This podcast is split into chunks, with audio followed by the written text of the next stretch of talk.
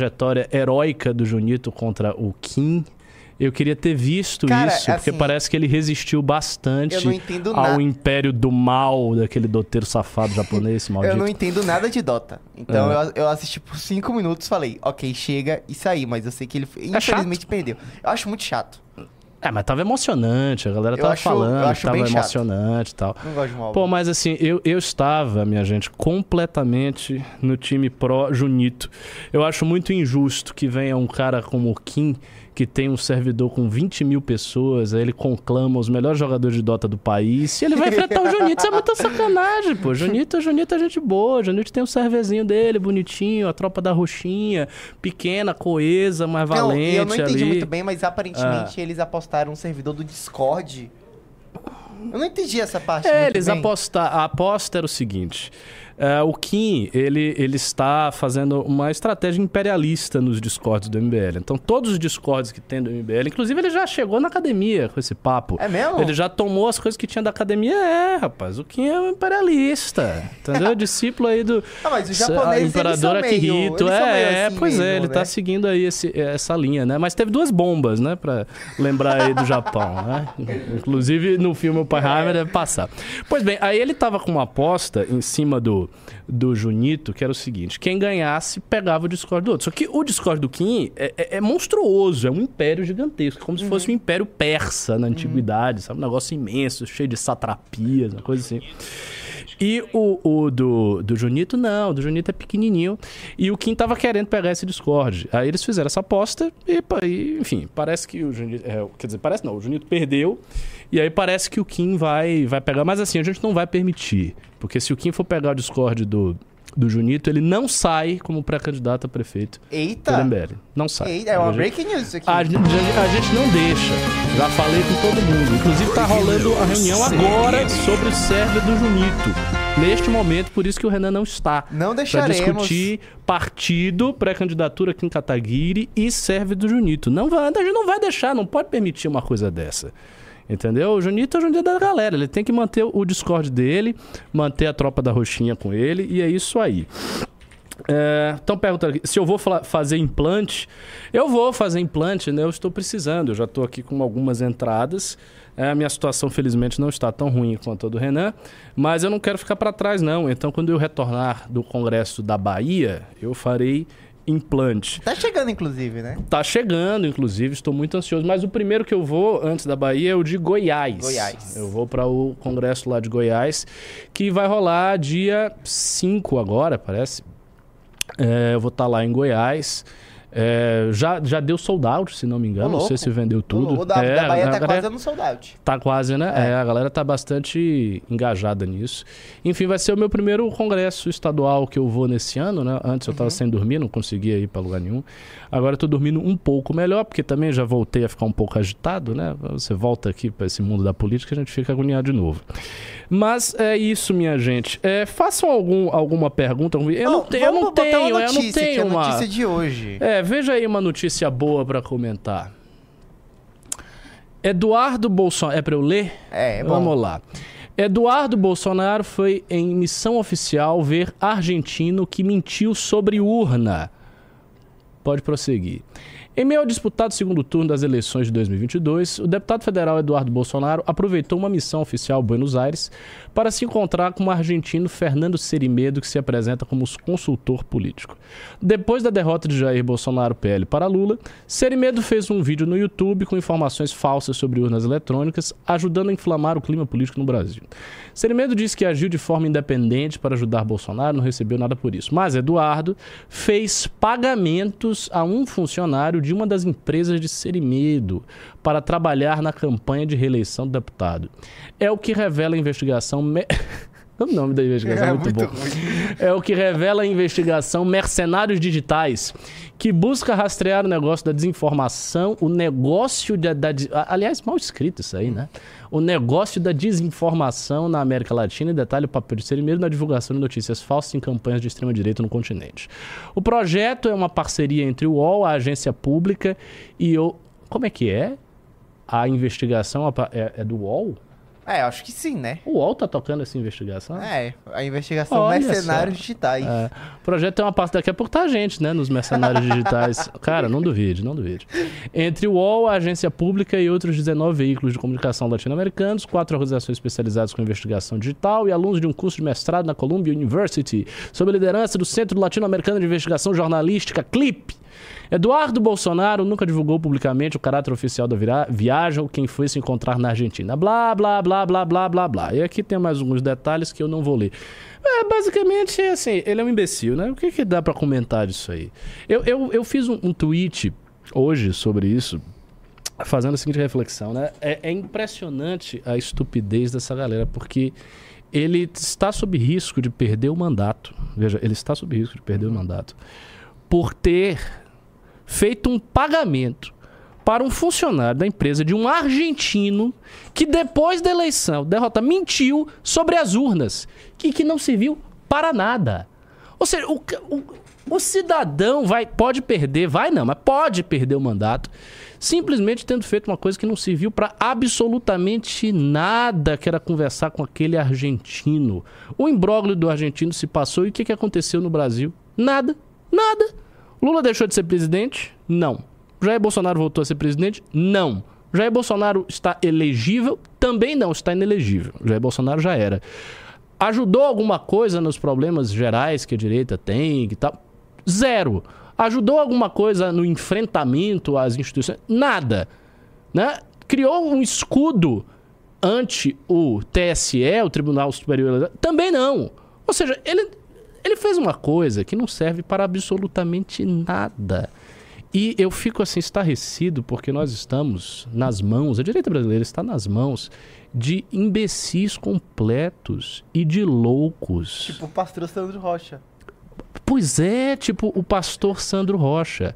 A gente fez um react daquilo ali, que tava, você tava, né? Você, você é o grande fã do pastor Sandro Rocha Sou- aqui. Inclusive, vou, eu vou- irei colocar um vídeo dele que ele fala sobre nós. Ah, é, chegou, É, mas foi tem. depois da gente Não, é reagir antes, ou é antes? antes, Ele fala é sobre a antes, gente? é É, antes. o movimento Bunda Ali? Como é? Não, Qual é outro- daquela Mo- é, sigla? é Minha Bunda Livre. Minha bunda lisa. Minha Eu acho bunda que lisa, minha bunda isso. lisa. Minha Bunda Livre. Pois é, senhores. Então, assim, veja a situação. Agora, tudo isso, tudo isso, eu tenho uma, uma opinião forte a respeito disso.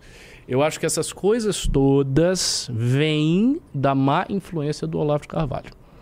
É? É, o Olavo é uma figura que ele exige, pela complexidade do que foi o personagem Olavo de Carvalho, uma apreciação assim cuidadosa, né? Porque eu assim eu acompanho o Olavo há muito tempo, acompanho ele há muito tempo, né? Eu entrei na direita brasileira por conta do Olavo. Eu, eu li o Olavo quando eu tinha uns 15 anos. A primeira coisa que eu li dele foi um ensaio que ele escreveu ao livro do Otto Maria Carpo. O Otto Maria Carpo escreveu um, um, um longo livro. Quer dizer, o Otto Mar- Maria Carpo escreveu vários livros sobre literatura, vários ensaios. Cinza do Purgatório, Origens e Fins e tal. E aí o Olavo, a certa altura da vida, pegou todos esses livros e coligiu esses livros, juntou estes livros num volume, num grosso volume de ensaios reunidos. E saíram dois já. Tem dois volumes de ensaios reunidos do Carpo, que assim, é uma verdadeira pérola.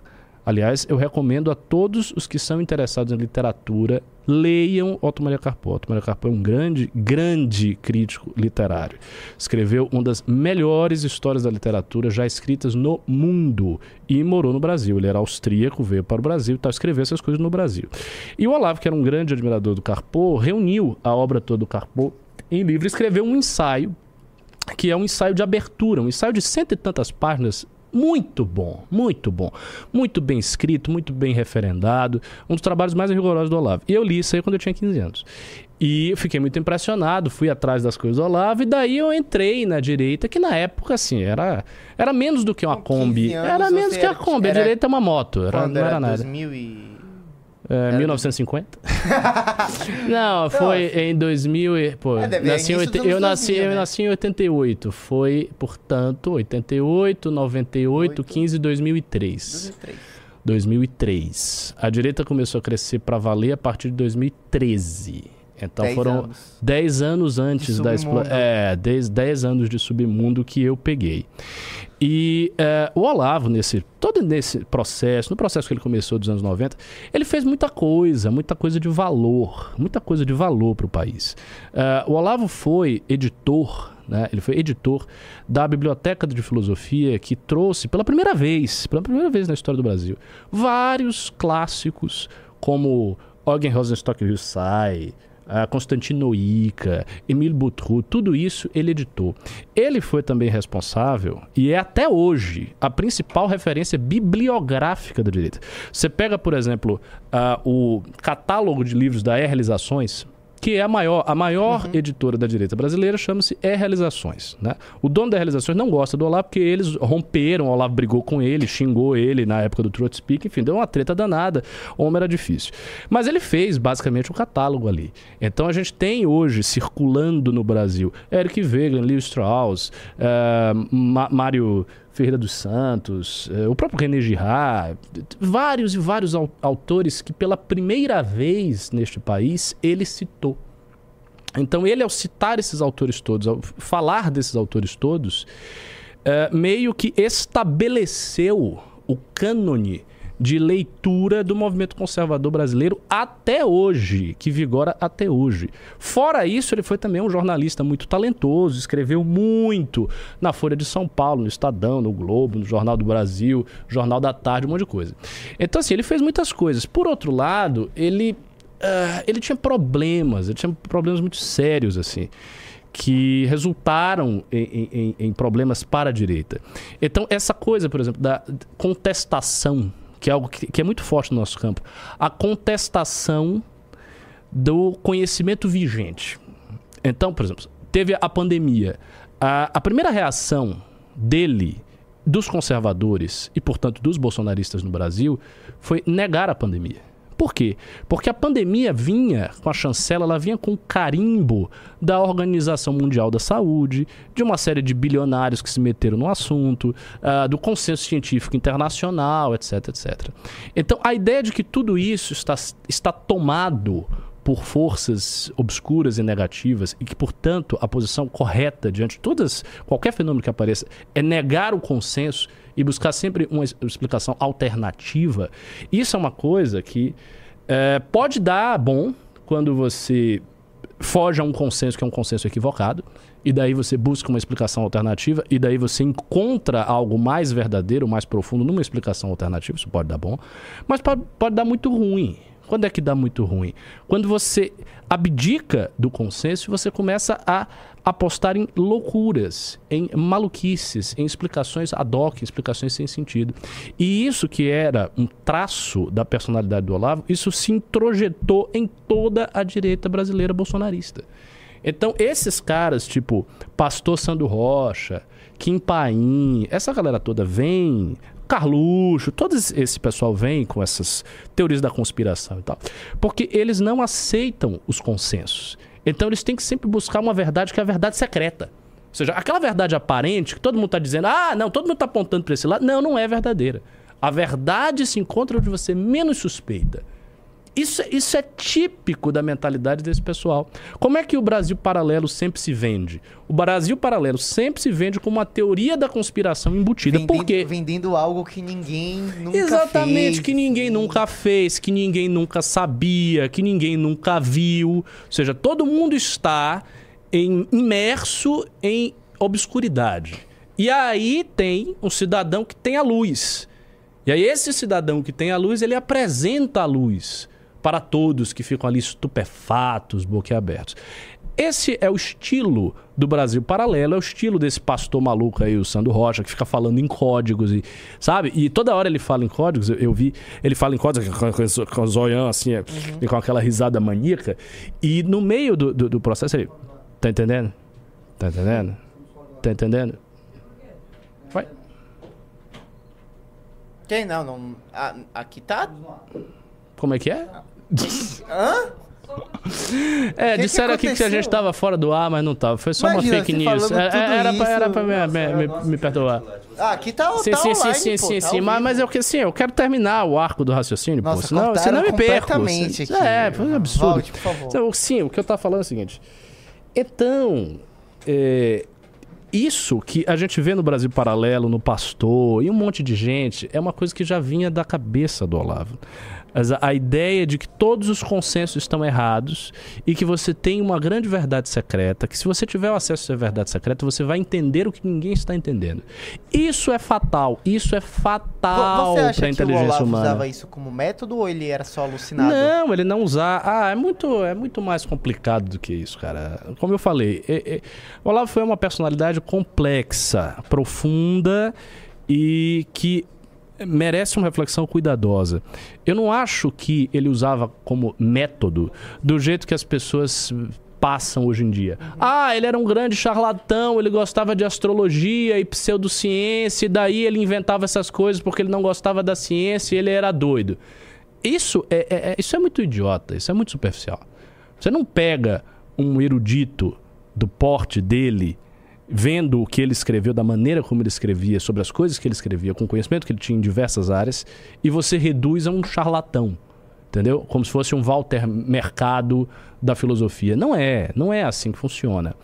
Por outro lado, a ideia de que ele, ah, ele era um chefe de seita.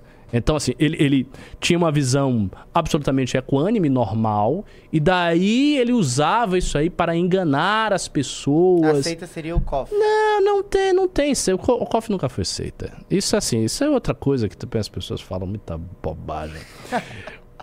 não existe, não existe. Isso, isso na época que ele estava vivo ele já falava. Uhum. Não existe seita sem um controle direto por parte do guru, da pessoa que é o líder da seita, dos seus subordinados, dos seus discípulos. Um controle direto, assim, um controle da vida, presencial, entendeu? Um a um. É assim que as seitas são constituídas.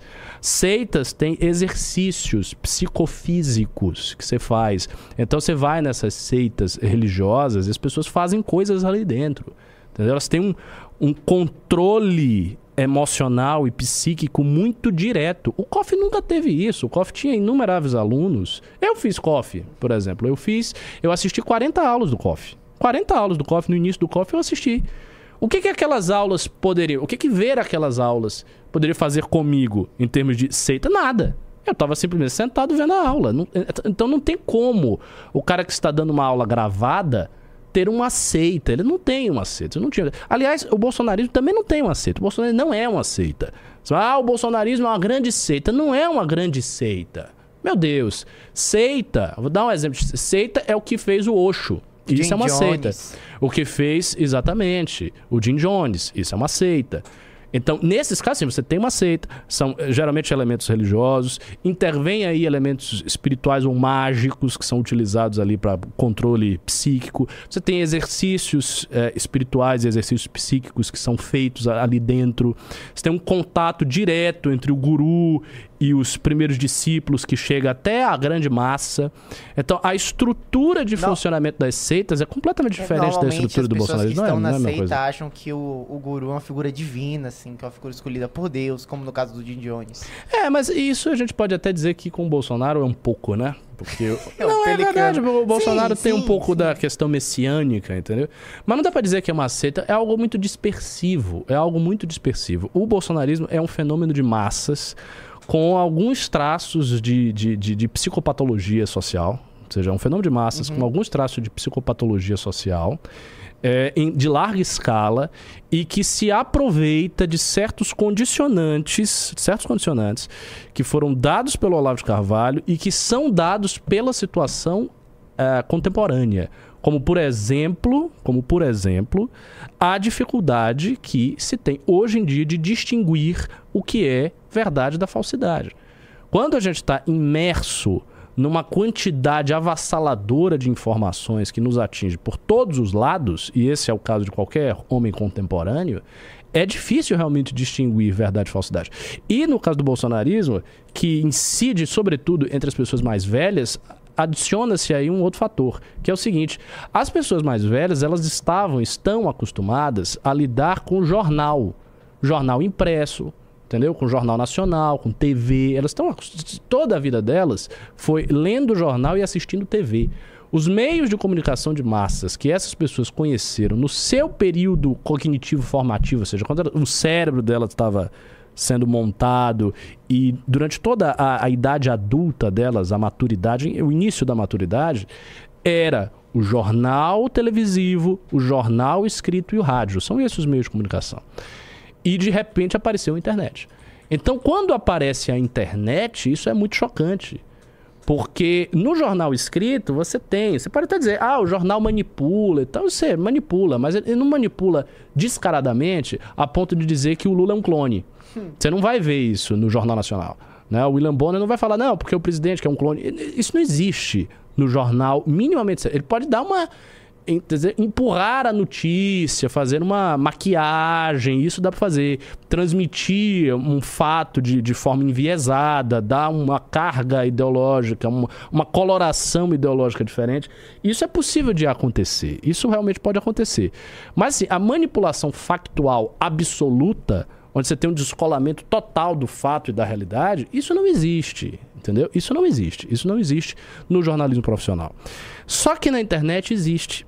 E as pessoas mais velhas, elas estavam acostumadas com o jornalismo profissional do rádio e da TV. Então, quando elas pegam o celular, tudo aparece para elas, qualquer coisa, e elas têm a tendência muito natural de dar crédito às coisas. Ela dá crédito, ela acredita que é verdade. Então ela vê um vídeo lá, não, pô, esse vídeo parece crível. Entendeu? Mesmo quando o conteúdo do vídeo não é crível. Aí você junta isso com a vontade da pessoa acreditar. As pessoas que votaram no Bolsonaro e, e militaram por ele colocaram, minha gente, muita paixão naquilo ali.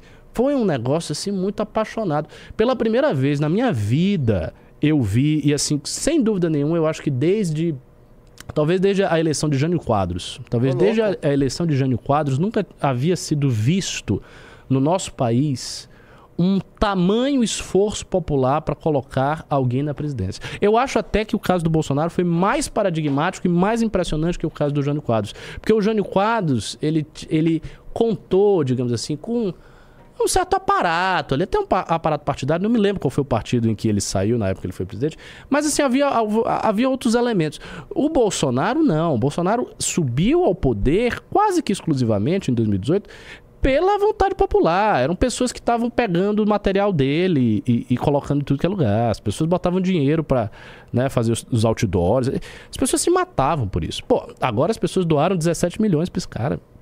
Sim. Doaram 17 milhões. Eu pra fiz um... investir. Eu fiz uma zoeira no Twitter. Eu disse, pô, vocês são um bando ah, de otários e tal. com o Edu Raposo, né? Eu não botar aqui. Eu não sei vamos... quem é esse maluco. Ele falou mal de mim aí. Eu não sei quem é ele. Eu sei que esse cara é grande, né? Na, na, Sim, na... Quem é esse cara? Eu sei lá, ele só tem 200 mil seguidores no Twitter. Só tem 200 mil seguidores? Você tá muito metido, hein? A Amanda não tem isso tudo, não. Todo esquerdista. Ah, isso aí é outra coisa, meu Deus do céu. Nossa senhora. Todo esquerdista, esse, esse, esse, esse rapaz aí, eu não sei quem é esse rapaz. Porque assim, eu, embora eu fale coisas genéricas da direita, eu não fico procurando figura a figura, porque realmente não me interessa. Mas ele, que é um cara grande na direita bolsonarista, bolsonarista, pelo visto, Edu Raposo, diz: todo esquerdista, sim, esquerdista, tem um tiranete dentro de si. Tu quer dizer pro Bolsonaro que ele tem que fazer com dinheiro doado pelos outros? Quem sabe na próxima ele vai para a Ucrânia e se oferece para limpar a bunda de refugiados pobres com a língua, como fez teu amigo. É, isso, isso aí é outra coisa que esse, os bolsonaristas herdaram do Olavo também. As pessoas herdaram isso. Que é a classificação política tirada da bunda. Sabe como é a classificação política tirada da bunda? É a classificação que a esquerda usa quando ela fala que todo mundo é fascista. E a classificação que a direita usa quando ela fala que todo mundo é esquerdista, todo mundo é comunista.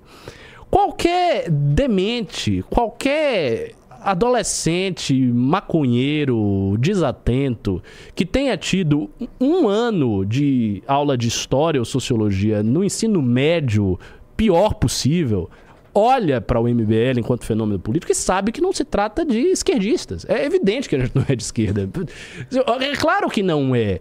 Pô, Todas as nossas polêmicas são contra a esquerda, basicamente, tirando as nossas críticas ao bolsonarismo. É tudo contra a esquerda. A gente fez o impeachment da Dilma, a gente sempre tá batendo no PT. Na esquerda nos odeia. Tá? É lógico que a gente não é de esquerda. Só que os bolsonaristas, eles acham que nós somos.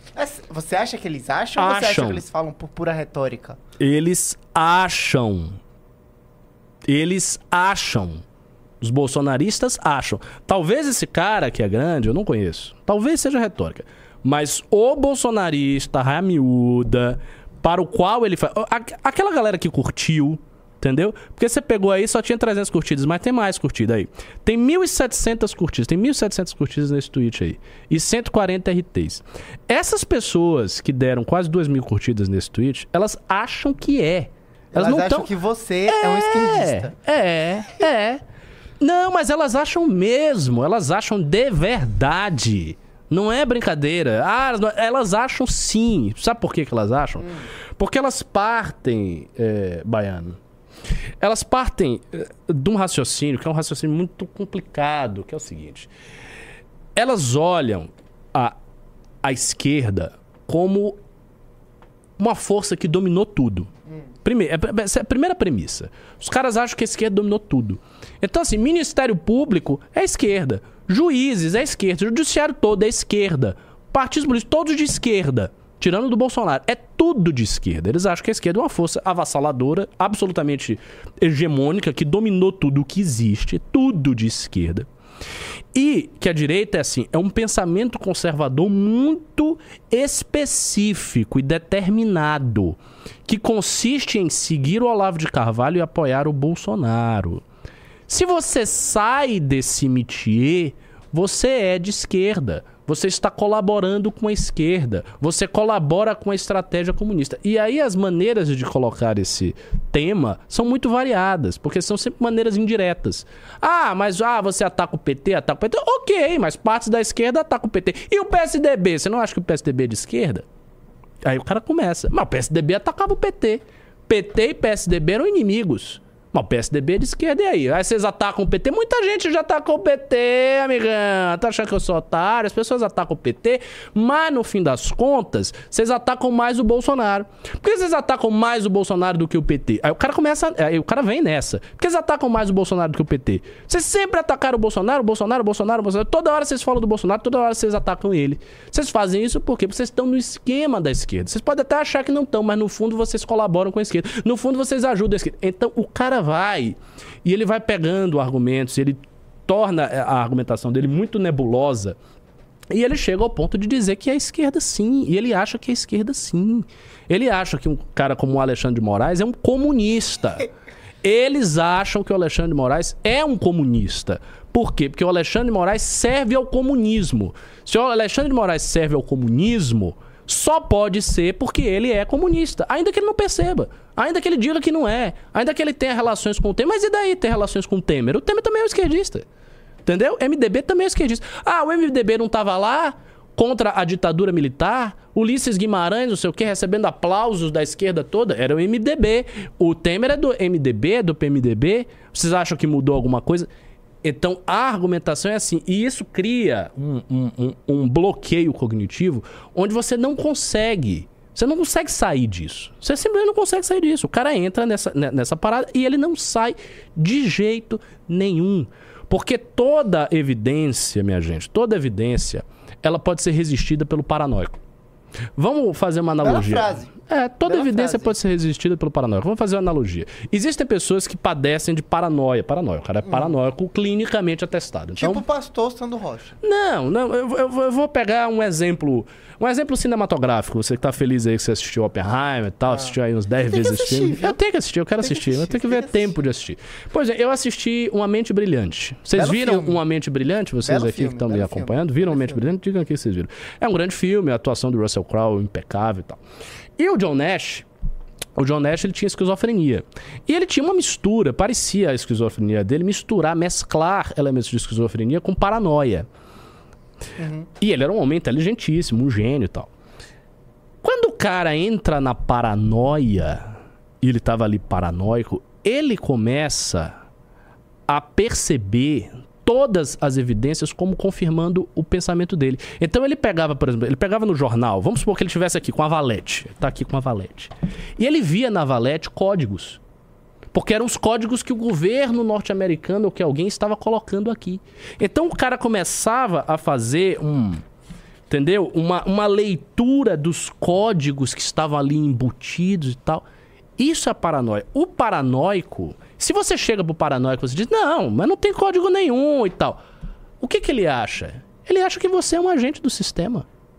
Você está dizendo isso? Ah, é porque você quer me desviar. É assim que o paranoico funciona. O paranoico entra num círculo cognitivo onde qualquer evidência que você dá, ele tem um, uma evidência contrafactual da cabeça dele. Então, se você fala, ah, não, mas veja, mas o Kim fez isso, isso, isso, isso, isso, isso, isso contra o PT, o cara vai dizer, sim, claro, para disfarçar. A esquerda tem também brigas internas. Qual o problema? Ah, precisa. Não, é briga interna. Oi, a gente vai briga... falar disso daqui a pouco, vai, hein? entendeu? Do, do quê? Dá muita gente cobrando para você falar da, das tretas aí do PCB. Ah, sim, eu vou, eu, eu vou falar depois. Eu vou falar. Pois bem, então, veja, pessoa entra nessa lógica da paranoia e ela não sai nunca mais. E você não consegue tirá-la daí. Por isso que certamente, certamente muita gente aqui que tem parentes bolsonaristas, eu tenho certeza assim, o nosso público ele é jovem, né? ele é muito mais jovem do que. Então, eu com certeza eu sei que muitos de vocês devem ter tentado convencer os seus parentes bolsonaristas. Né? Então vocês devem ter tentado trazer alguma evidência. Não, pai, mas veja, mais isso. Mas o cara não sai, ele não sai dali. Porque ele está sob uma espécie de paranoia. Ele não é um paranoico clinicamente atestado, é uma pessoa de saúde mental normal, tirando talvez alguns exageros que chega aí à loucura mesmo. Mas ele não consegue sair disso. Ele não consegue sair disso. Sim, mas qual, qual é o, não, o negócio do PCB? Perguntaram, você acha que o Monark tá nessa. Então! Um exemplo maravilhoso. Quem trouxe esse exemplo? Pessoa ah, muito inteligente. Ó, eu... Falaram aqui no chat, não vou Aliás, uh, enquanto eu vou falar do Monark, entrem no clube aí, a Valete tá linda, tá? Não quero fazer muita propaganda não, que eu tô interessado então, em falar é do essa Valete ou é a, a nova? É, que eles vão receber? Não. É, eu, sinceramente, eu, eu não sei, eu não sei. Mas enfim, qualquer valete que vocês recebam, seja essa, seja nova, é material de grande qualidade. A nova em particular, eu achei um, um pouco melhor do que essa aqui. As que, eu, as que eu mais gostei foi a da ah. Índia e essa de agora. Acho que a da Índia e essa de agora são as, as melhores revistas que a gente já fez. Hum. Em termos de conteúdo. Em termos de arte, não. Em termos de arte, eu acho que essa tá melhor do que a da Índia. Mas em termos de conteúdo, a da Índia e a, a de agora. Então entrem aí no clube enquanto eu falo um pouco do Monark. Então, o que, que tá rolando com o Monark? O Monark, assim, o Monark, ele tem muitas características é, que eu estava exemplificando aqui quando eu fui né, discorrendo sobre Sim. tudo isso. Ele é um cara que você vê que ele não confia no sistema. Desde sempre, desde que eu vejo o Monark falar de política, desde a época que ele era ANCAP e tudo mais. Ele ainda é, né? É, mas agora ele tá um ANCAP nacionalista, ele tá indo para algumas posições. Estranho. É, então ele tá indo para umas posições mais nacionalistas. Não, uhum. eu acho que ele ouviu muitas pessoas nacionalistas, do, do, campo nacionalista ali no programa dele, e ele deve ter sido convencido por alguns argumentos que as pessoas colocaram ali. Ele tá indo para uma linha mais nacionalista. Ele teve essa abordagem comigo e com o Renan. Ele uhum. tava com uma abordagem muito nacionalista ali. É, mas antes ele era muito ANCAP, era um ANCAP bem puro, assim, um ANCAP típico. E ele sempre teve, como muita gente de, dessa, dessa linha aquela rejeição do sistema. Né? Então, é a percepção. Existe um grande sistema, eu não confio no sistema. Se você confia no sistema, você é otário. Ah, você confia no sistema? Ah, então você é otário, você é bobão, você não sabe o que está o que está se passando. Ah, você confia nisso, você confia naquilo. Essa ideia de que tem um sistema e se o cara confia, o cara é abestalhado. Ele tem isso desde sempre. Aí, junto disso, ele tem um trauma. O monarca sofreu um cancelamento. Muito grave. Bárbaro. Entendeu? Gravíssimo. Gravíssimo. Que fez com que ele perdesse o programa original dele. Que fez com que ele tivesse muita dor de cabeça, que ele tivesse problemas na justiça, ele tivesse muitos problemas sérios. Nem eu, nem o baiano, nem vocês, ninguém aqui sofreu um cancelamento semelhante. Nunca, nunca sofremos algo assim. Nunca sofremos algo assim. Então a gente não sabe como é que é. É muito duro, é muito duro. O cara fica ali, assim, meio que aterrorizado. O período que o Arthur foi duramente cancelado, aquele período inicial, eu conversa com o Arthur não comia. Ele tinha dificuldade de comer, ele tinha dificuldade de dormir. E olha que ele é uma pessoa bastante É. racional. O Arthur é um cara muito aterrado, muito pé no chão, um cara muito racional. E mesmo assim, ele sofreu o revés psicológico de você sofrer um cancelamento público em larga E outra, escala. como o programa do, do Monark é na casa dele, eu acho que ele não faz exercício, ele não vê o sol. Ele deve passar o dia todo em casa. Exatamente, ele deve passar o dia todo em casa, fumar muita maconha e tal, que é daquele jeito ali do Monark. É, e ele sofreu um cancelamento violentíssimo, muito injusto, entendeu? Em que toda a esquerda brasileira e parte da direita, mas sobretudo a esquerda, estava celebrando, celebrando o cancelamento do cara como nazista. Pô, qualquer. Aí eu volto à mesma coisa que eu estava falando sobre o bolsonarismo. Qualquer idiota vê que o MBL não é esquerdista. Qualquer idiota é capaz de ver que o monarca não é nazista. Você olha pro monarca, você não vê um militante neonazista. Ele não é um skinhead. Ele não é um militante neonazista. Ele, sabe, não tem nada a ver. A persona dele, a figura pública dele, você olha, bate o olho e você vê que não é um nazista. Aquilo ali não é um nazista, não pode ser um nazista. Não tem sentido algum. O que ele fez ali no discurso que ele estava né, aventando com Kim era apenas estressar um argumento, probabiliza, um argumento teórico, abstrato, né, a respeito dos limites da liberdade de expressão. Ou seja, pegar o caso mais extremo, que é o caso do nazismo, e tentar aplicar esses princípios. É isso que ele fez. Obviamente ele não é um nazista e obviamente ele não quer que o nazismo floresça no Brasil, ele não, enfim, não está a favor do nazismo. E todo mundo, e aí, aí eu vou dizer, a esquerda, aí a esquerda você não é boazinha, porque a esquerda sabe. Ti- Tirando assim, tirando, aí também tem a loucura que chega na base. A raia miúda da esquerda acha que o monarca é nazista de verdade. Acha que o Ah, monarca assim é nazista. como acham que nós somos fascistas, né? Acha porque eles têm, novamente, conceitos políticos elásticos. Então eles têm um conceito político tão, é tão, tão, tão, tão, tão, tão elástico que chega a esse ponto. O conceito é tão gigantesco que vai abarcando um, e um, e um, e um, e um, um, um. Uma diferença importante é que eles têm esse conceito atravessado, ou seja, com porosidades de muitas teorias sociais e teorias filosóficas mal assimiladas, mal digeridas, que eles enfiam tudo na cabeça e chegam a essa conclusão. Pois bem, o monarca não é nazista. E ele sofreu aquilo ali. Então, ele tem a desconfiança do sistema como primeiro fator. Ele tem um trauma como segundo fator. E agora ele está aderindo a um discurso que também é conspiratório, que é o discurso nacionalista.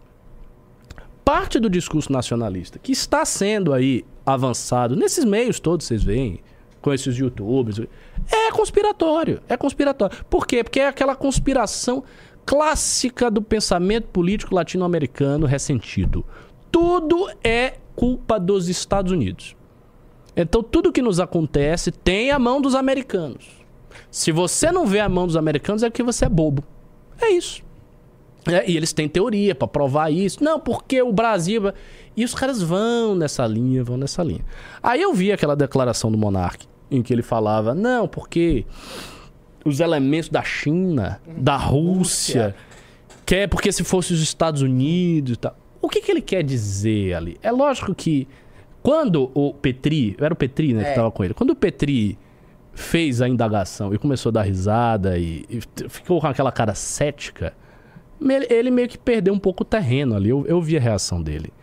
Só que o que ele quer dizer não é que a China e a Rússia, os países, são elementos do sistema. O que, que ele- o que que é isso? Elementos do sistema. Ele acha que pode ter, por exemplo, algum agente, algum agente aqui da China, algum agente aqui da Rússia, que está enxergando o cenário de difusão do pensamento político nos meios da internet e que acha que o monarca deveria manter a sua liberdade, que ele deveria estar solto. Então, para ele, isso faz sentido. Por quê? Porque ele é, ele é muito grande. Né? Ele é um cara muito famoso e tal. Então, ele começa a se ver numa posição especial, num papel especial. Aí junta essa coisa do papel especial com os elementos, com uma definição muito vaga do que é sistema, mais um trauma que ele sofreu, mais uma, uma, uma crítica imanente a toda ideia de sistema, e o cara chega a essa ideia. E ele vai começando, aí vai entrando nessa paranoia, vai entrando nessa paranoia. É muito triste que seja assim, mas as pessoas, as pessoas vão por essa linha, senhores. As pessoas vão por essa linha. Parte do debate público brasileiro é dominado por essas coisas. Parte grande do debate público brasileiro é dominado por essas coisas. Aqui eu já citei várias. Eu citei as loucuras da esquerda, eu citei bolsonarismo, eu citei monarquia, eu citei linhas inteiras de ANCAP, eu citei linhas inteiras de nacionalistas. Se você pegar tudo isso que eu falei, isso dá boa parte do debate ideológico no Brasil. Tirando os comunistas, que você quer que eu Que a gente comente. vai falar Que são agora. outros, outros paranoicos também. Hoje, hoje, hoje, Ah. Eu estarei realizado. Por quê? Porque você irá reagir a Ian Neves. Ele falou alguma coisa? Falou. Ah, bota aí, bota aí. falou, eu reajo tranquilamente. Ou se falou. Sobre o expurgo lá do PCB? Não, não. a pri- ah, calma, uma coisa de cada vez. É, essa, essa guria aí é, é uma. É, a como, é a feminista comunista? É? Não, Sardá? Ela, ela é quem? Ah, é. é? Essa aqui é a Não é, feminista comunista. Ah. Tá, tá João Carvalho aqui, Deus sabe se lá por quê, mas é a. Essa. Eles estavam, contexto, eles estavam num vídeo Hum. falando sobre a Maria da Penha, né? Porque agora o Brasil Paralelo fez um. Todo o documentário desmentindo lá, supostamente o caso da Maria da Penha, eles fizeram É, um que vídeo eu pra também não rebater. acredito, né? É, sim, mas enfim, Enfim. não é o foco aqui. Vamos dar uma olhada no Ian Neves. É, então, essa coisa de querer ser dois ladistas, isso é uma das coisas que diferencia, por exemplo, nós comunistas dos liberais mesmo, mesmo os liberais de esquerda. Alguns liberais de esquerda defendem que nós devemos deixar todos exporem as suas versões. Nós da, do- da esquerda radical, o- nós comunistas acreditamos que tem pessoas que não têm o direito de se expressar. tá? Ah, é? Tipo, ah, não, Bolsonaro dá a sua versão acerca da, do- da pandemia. Não, não tem que dar a versão. Não tem, não tem que achar nada, sabe? Tem gente que não tem o direito de se expressar. É isso aí que ele falou? É. Ai, ai, ai, ai, ai, ai, ai. O que é engraçado é o seguinte, esse cara, ele fala, nós achamos que... E aí ele dá um exemplo, a escolha dele do exemplo é uma escolha muito significativa, né? Porque ele fala o seguinte, ah, o Bolsonaro não tem o direito de se expressar sobre a pandemia. Não, o que aconteceu com o Bolsonaro não era questão de expressão. O Bolsonaro era o presidente, portanto, ele era o chefe do país em exercício, falando sobre uma epidemia global. E ao se expressar sobre a epidemia global, ele gera, ob- obviamente, ele gera nas pessoas uma reação. Por quê? Porque ele tem sobre essas pessoas uma imensa influência. E a condição dele de presidente faz com que a voz dele chegue para milhões e milhões de pessoas. Quando Bolsonaro falou as coisas que ele falou da pandemia, ele efetivamente deu causa à morte de muitas pessoas. Porque muita gente seguiu as opiniões ali do presidente. A segunda coisa é que, quando ele fala da pandemia, ele não só fala, ele age em conformidade com as palavras dele. Não é como se ele falasse da pandemia, diminuindo a importância da pandemia e agindo com muita efetividade para combatê-la. Não. Ele diminui a importância da, da pandemia e, por conta disso, por conta da opinião que ele tinha sobre a pandemia, ele age em conformidade com isso. E ele deixa a coisa solta. Isso resulta na morte de muitas pessoas. Só que o ponto é, os comunistas nunca ligaram para isso. Tipo, Stalin não estava preocupado com uma epidemia sabe, de varíola na União Soviética. É por isso que ele proibia as pessoas. Ah, trotskistas falaram de varíola, não pode. Não tem nada a ver. Não tem nada a ver. O que aconteceu nos regimes comunistas é censura efetiva contra dissidentes, contra opiniões políticas contrárias a que são vigentes no Estado. E é isso que esse cara está propalando no país. Só que ele dá um exemplo, ele, ele é mal- malicioso. Porque se ele dissesse assim, se ele fosse sincero e ele dissesse, não, eu acho que a gente tem que é, proibir é, todos aqueles que não são comunistas, que não seguem a linha ortodoxa aqui do nosso partido, uma vez que a gente tem no poder, de se expressar. Então, todas as, as, ah, organizações. é, né, organizações antagônicas ao nosso pensamento, todas as organizações liberais têm que ser fechadas, todas as organizações, sei lá, não sei se ele é trotskista, acho que não. Todas as organizações trotskistas têm que ser fechadas, os socialistas dessa, dessa, dessa, dessa matizes tem que ser, tudo isso aqui tem que ser fechado, os liberais todos têm que ser fechado, a direita em todas as suas variantes tem que ser fechada, as igrejas têm que ser fechadas, tem que ter censura disso. Se ele colocasse as coisas nesses termos, as pessoas iam ficar, oh, meu Deus do céu, que autoritário teve. Só que ele é esperto, porque ele dá um exemplo que é um exemplo anistórico, porque não era isso que os comunistas censuravam. Ele dá o exemplo do Bolsonaro, porque ele sabe que o que o Bolsonaro falou da pandemia gerou uma repercussão terrível na vida de milhões e tal. E realmente o Bolsonaro não poderia se expressar desse jeito. Não porque exista um princípio da censura, meu amigo, mas porque existe um princípio da responsabilidade pública sobre os seus atos, inclusive atos de fala. E essa responsabilidade, ela escalona na medida que você é um presidente da República. Então é por conta disso. Só que ele é esperto, ele faz a coisa. Agora eu acho engraçado, porque agora os comunistas estão todos chorando porque foram expurgados do Comitê Central. Teve umas tretas aí no isso? PCB. Vamos botar aqui. Teve umas tretas aí no PCB. E agora tá todo mundo chorando, ah, porque é partido, blá blá blá, blá, blá, meu Deus, o quê? Quer dizer, vocês não estudaram a história da União Soviética? A história dos partidos comunistas? Vocês não sabem que tinha expurgos desde sempre? Sempre teve expurgos. E os expurgos se tornaram especialmente intensos sob Stalin. A ditadura stalinista conheceu expurgos terríveis dentro do Partido Comunista da União Soviética e dentro dos partidos comunistas da- dos países satélites. Todo mundo sabe disso, isso está comprovado historicamente por fartas e fartas fontes. Aí o cara, aí sei lá, o, o, o cara perde o direito de votar num negócio lá e ele acha que ele está sendo né, que os princípios leninistas do centralismo democrático foram profundamente afetados porque tiraram meu direito de votar. O que, que é isso? O que, que esses caras, essas pessoas estão falando? Pô? Não Olha tem a menor ó. ideia do que está acontecendo. Nosso querido Jones Manuel. Ah. Ele foi um, foi um dos expurgados, né? Olha aqui, ó. Camaradas, hoje na reunião do Comitê Central do PCB, eu, Ana Karen, Gabriel Landi, Lazar, Ivan Pinheiro, mais um cara foram expulsos do PCB. 10% do Comitê Central foi expulso do partido e das instâncias de direção no mês de julho. Quando tive que me pronunciar, blá blá blá. blá. É, aí tem muito papo furado. Mas Aí, enfim, eles. A, ah. a melhor parte, eu não sei se você viu essa parte, é isso aqui, ó. A Sofia Manzano, sabe? Que Sim, é baiana. Eu, sei, eu conheço. É mesmo? Não, não conheço pessoalmente. Ah. Eu, sei, eu sei quem é, sei quem é a, a figura. Ô, louco, tá. Ela largou esse tweet. que ela pagou?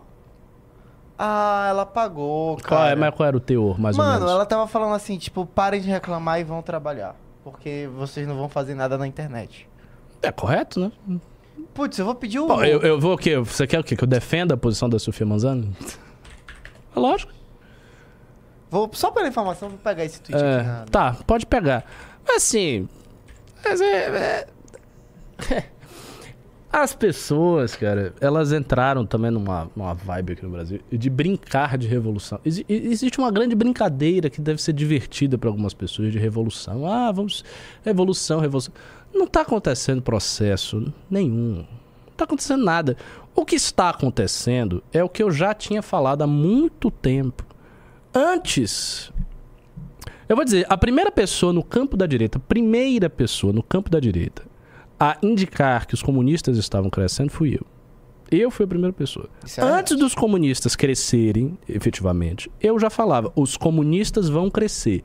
Eu fazia análise do News. Se alguém tiver assim, o trabalho de pegar as análises antigas, vai ver. Bem antes aí da coisa bombar eu dizia, a extrema esquerda está crescendo no Brasil. Eu via já naquela época vários perfis no Twitter de médio porte compartilhando as coisas dos comunistas e tal. Eu acompanhava alguns, depois deixei de acompanhar. Mas alguns também me bloquearam. É, mas eu acompanhava, eu via o que estava o que rolando e eu dizia, a extrema esquerda vai crescer no Brasil. E ela vai crescer pela mesma razão que a direita cresceu. Os comunistas odiariam ouvir isso. Que, elas estão, que eles estão crescendo pela mesma razão da direita. Mas eles estão crescendo pela mesma razão da direita. E vocês de direita saibam disso. Nós estamos crescendo, crescemos pelas mesmas razões que os comunistas estão crescendo. Sabe o que, que é? O que é o seguinte. Você tem aqui um pensamento mainstream no Brasil. Esse pensamento está dando água há muito tempo. Por quê? Porque existe um consenso, que é o consenso que está estabelecido nos centros formativos do poder, aonde realmente interessa. Ou seja, o alto jornalismo brasileiro, Globo, Folha de São Paulo, Estadão, né? a alta academia brasileira, ou seja, os círculos de acadêmicos, doutores, tá? as pessoas né, que dominam ali né, as instituições de fomento, o CAPES, FAPESP, FAPESB, etc, etc. Né, que está estabelecido nos partidos, no alto clero partidário do PSDB, PMDB, do, do PP. Quer dizer, PP não, PP é um partido centrão. Mas dos outros partidos que pertencem ao dito alto clero partidário, né, que está estabelecido no alto judiciário. Qual é esse consenso? Esse consenso ele tem alguns pilares. Né? Alguns pilares. Primeiro, ele tem um espectro ideológico que vai da direita à esquerda pequeno. Ele não, não, não alberga, ele não abarca posições que estão muito à direita nem muito à esquerda. Nós já estamos fora desse consenso. E a extrema esquerda também está fora desse consenso. O que está dentro desse consenso? Certas posições do PT há certas posições, no máximo, no máximo, no máximo do Tarcísio, e olhe lá. Do e olhe lá, da vida, do do. PSDB, de- exatamente de elementos mais à direita do PSDB, é esse, esse é o consenso. Esse é, um, é um- é um espectro pequeno. Pequeno. Economicamente, o que está dentro? Está dentro desse espectro a coletivização dos meios de produção? Não. Ninguém vai fazer coletivização dos meios de produção. Ninguém que está nesse círculo que eu descrevi aqui pensa em coletivização dos meios de produção. Isso não existe. Está dentro desse espectro acabar com o Estado, como os anarcocapitalistas pensam? Não, o que que nós vamos fazer? Nós vamos acabar com o Estado. Não, não está dentro. Ninguém vai acabar com o Estado. O que está dentro aqui? Está dentro de posições um pouco heterodoxas e outras posições mais ortodoxas. Mais ou menos posições que vão, sei lá, que chegam a- a- ao Postman, que agora foi indicado aí pelo, pro IBGE, até o Armínio Fraga, vamos dizer. É, é esse, esse é o espectro, não é gigantesco. Não chega lá do outro lado. Então há um, um espectro muito limitado. Esse é o primeiro ponto. E que tem, e que tem o acesso ao poder. Entendeu? Tem o acesso à TV, tem o acesso aos meios de comunicação estabelecidos, tem acesso à academia, etc, etc. As forças políticas que estão fora disso, elas disputam um campo que é a terra de ninguém. Né? O The Wasteland, como dizia T.S. Eliot. É a terra que é disputada. Qual é, qual é a terra de ninguém? A internet. Por que, que a internet é a terra de ninguém? Porque qualquer pessoa, qualquer pessoa, pode fazer um perfil de graça no YouTube, no Twitter, no Instagram, no Facebook e dar suas opiniões. Não paga. Agora, vá dar sua opinião na TV. Você tem dinheiro para ter uma TV? Não tem. Você tem dinheiro para comprar um rádio? Não tem. Você não tem dinheiro para comprar um rádio. Então você não vai dar as suas opiniões, a não ser que você tenha meios de chegar nestes espaços. Se você não tem esses meios de chegar, você vai ficar aonde? Para dar as suas opiniões, belas opiniões. Você vai ficar na internet. Então, quando a internet aparece, ela explode no país, a direita cresce. Por que, que a direita cresce? Porque é o único instrumento de quem não tem nenhum instrumento. Quem não tem nada vai para a internet. E a extrema esquerda? A extrema esquerda é a mesma coisa. A extrema esquerda tem partidos que são minúsculos. São pequenas agremiações partidárias ali, sem potencial eleitoral. né? quem, quem foi eleito pela UP, pelo PCB, pelo PSTU? Ninguém, ninguém sabe quem foi eleito. Se é que foi eleito alguém. Então são partidos sem potencial eleitoral, né? A extrema esquerda tem movimentos sociais, tem coletivos dentro das universidades e tal. Mas mesmo dentro das universidades eles não têm hegemonia. A gente sabe que, em termos de disputa estudantil, a força mais hegemônica no Brasil, há muito, há décadas já, é o PCdoB. O PCdoB não é um partido nanico. O PCdoB é um partido de médio porte, com pessoas eleitas, com gente que já foi ministro e tal. É outra parada. O PCdoB é outra parada. O PCdoB é um PT menor. É um, PT, é, é- é um partido de médio porte que tem uma certa estrutura e que tem o mando de campo da política estudantil brasileira há pelo menos aí uns, uns 30 anos. Que é naquela instituição medonha, das mais asquerosas, que a própria esquerda odeia. Sim. A própria esquerda tem nojo daquilo ali. Ao JS. O JS é uma coisa. Uma coisa deplorável. Eh, Os métodos que o JS tem de conseguir ganhar as eleições são os mais, mais feios que você puder imaginar. Eles emprenham as urnas. Tem um negócio que chama emprenhar a urna. Você mete o voto lá, você bate um monte de voto fraudado, enfia na urna. É. Cara, a eleição, eleição de. Eleição de movimento estudantil, de, de, de Universidade Federal, é, é uma esculhambação, você não tem noção. É, é feio, é um negócio Agora, bizarro. agora assim, esses, Então eles fazem isso, né? esses Há muito tempo. partidos menores, a UP, o PCB, eles têm uma força relativa dentro das universidades. Por que, que eles não conseguem transferir isso pra. Qual força além das universidades eles têm? Ah, eles têm. Qual? Pô, Qual? o cara não sabe, tá dando risada, eles não têm. Não, não, eles não têm. tipo- Não, não. Tipo, não. de botar militância. A mili- têm essa- A militância dessas instituições é universitária. Eles, claro, claro, eles sempre alegam, nós temos trabalhadores, um monte de trabalhador. Não tem, não tem um monte de trabalhador. Tem um ou outro, mas assim, você simplesmente olha, você, você, pegar uma foto, pegar um vídeo de, você olha, bate o olho e você vê, são, são universitários. São funda, não são fundamentalmente. trabalhadores. Não, fundamentalmente são universitários. Tem, não é que não, tá, não tem ninguém. Tem, mas é pouco, entendeu? Assim, não é a, a massa trabalhadora, os setores, segmentos assim representativos do mundo do trabalho não estão junto com essas agremiações, não estão. Quem está com essas agremiações são estudantes. Só que aí vem o pulo do gato. Aí vem o pulo do gato e vem o motivo pelo qual, se eles se organizarem com inteligência, eles podem vir a crescer de fato. Esses partidos podem crescer eleitoralmente. Não é, não é de todo impossível que eles cresçam eleitoralmente. Estou fazendo uma previsão aqui para vocês prestarem atenção. Caso os partidos cresçam eleitoralmente, depois digam que eu avisei. Troca a Que é o câmera. seguinte. Oh, oh. Essa. Essa aqui? É. Então, a, a, a ideia é muito simples. É, a direita brasileira não cresceu na internet? Ela não conseguiu. É essa aqui, né? Sim. Tá. A direita brasileira não cresceu na internet? Ela não elegeu as pessoas através da internet? Não foi isso? Todo mundo concorda com isso. Beleza. Por que, que a extrema esquerda não pode fazer o mesmo? Existe algum impedimento lógico para a extrema esquerda fazer o mesmo? Algumas pessoas podem dizer: ah, mas a extrema de esquerda ela não visa as eleições como uma perspectiva final, ao passo que a direita visa. Ela visa as eleições como uma arma de, de agitação e propaganda, agite próprio, leninista. Beleza, ok. Mas ela pode visar as eleições. Ela pode se organizar para eleger pessoas. Isso é possível de fazer.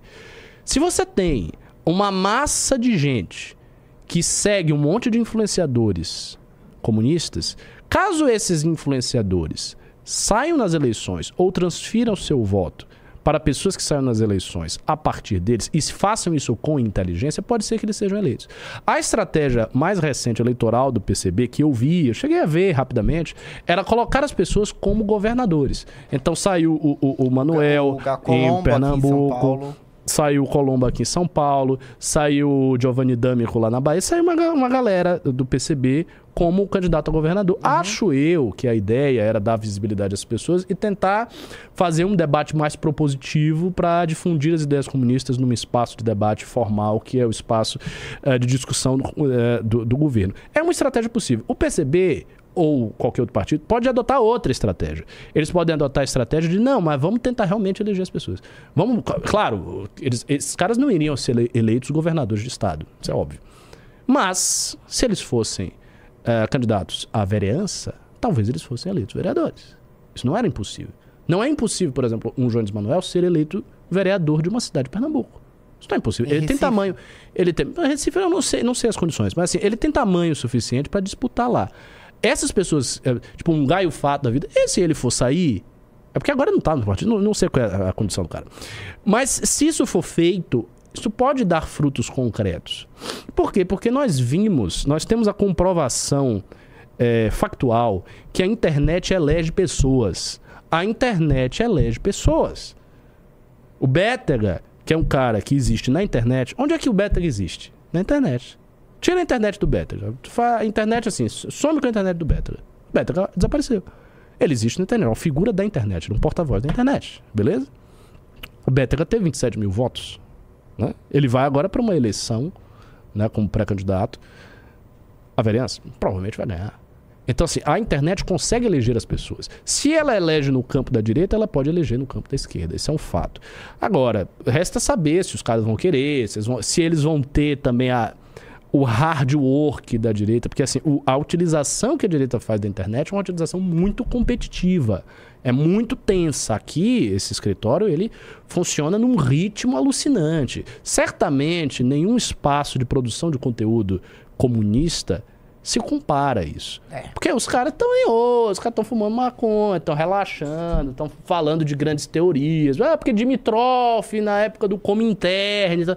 Ninguém quer saber disso. Ninguém quer saber do Partido Comunista Búlgaro. As pessoas não se interessam, as pessoas não sabem o que é isso. Então as pessoas. Essa galera tá numa outra vibe teórica, numa outra vibe política. Eu já vi muitas rodas de discussão da extrema esquerda na época que eu era estudante da UFBA. Eram longas discussões entediantes sobre assuntos que dava para resolver em cinco minutos. Qualquer assunto, qualquer assunto ali, Baiano, que fosse colocado no MBL seria resolvido em um minuto.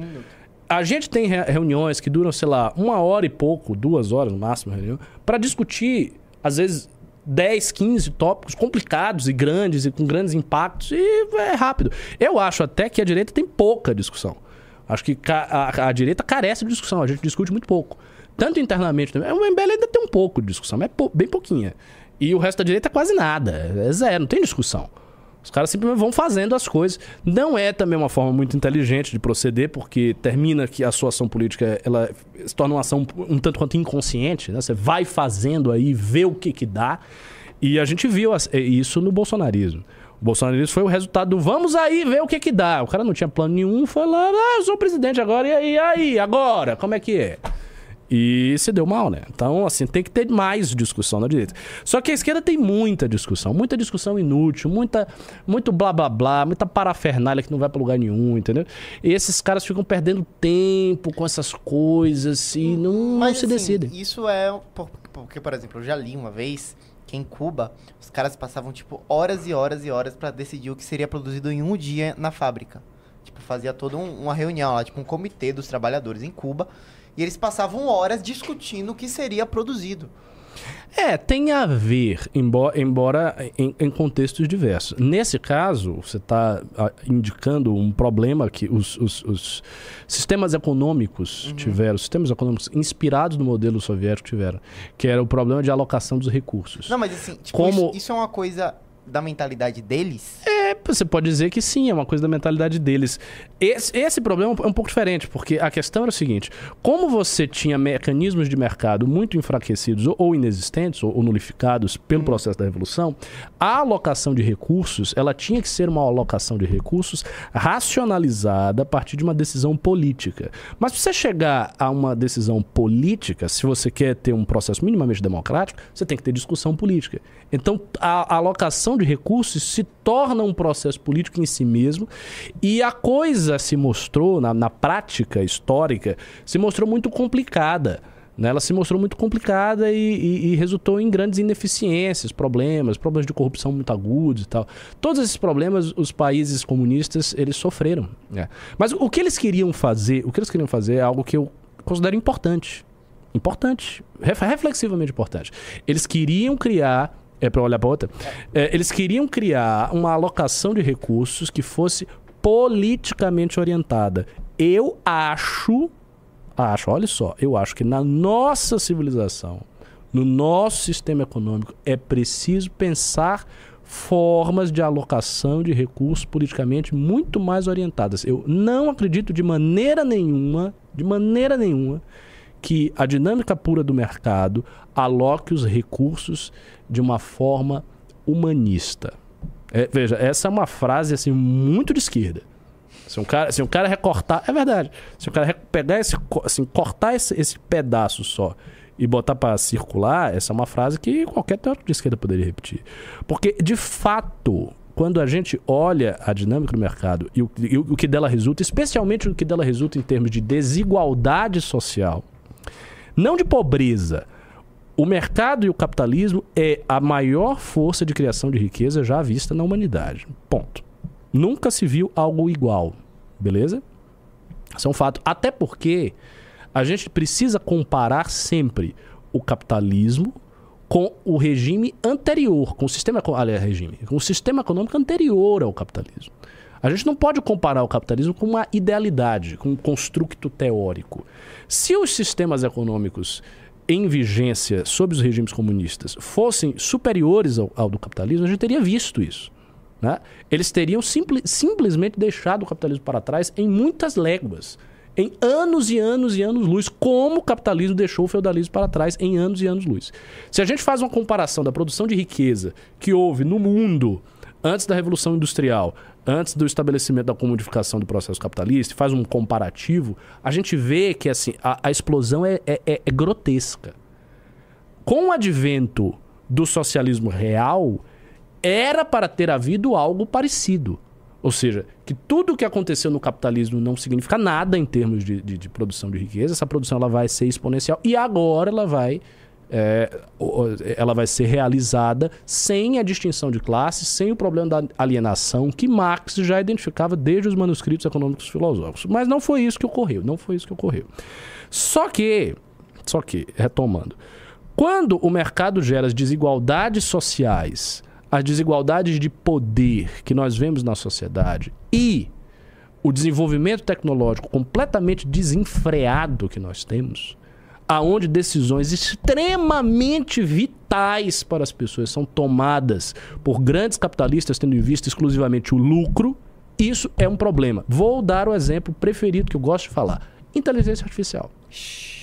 Não vou entrar em muitos detalhes. A inteligência tudo o que é feito de inteligência artificial, as suas pesquisas, a alocação de recursos para isso, desenvolvimento e tal, obedece a qual imperativo? Obedece ao imperativo do lucro capitalista.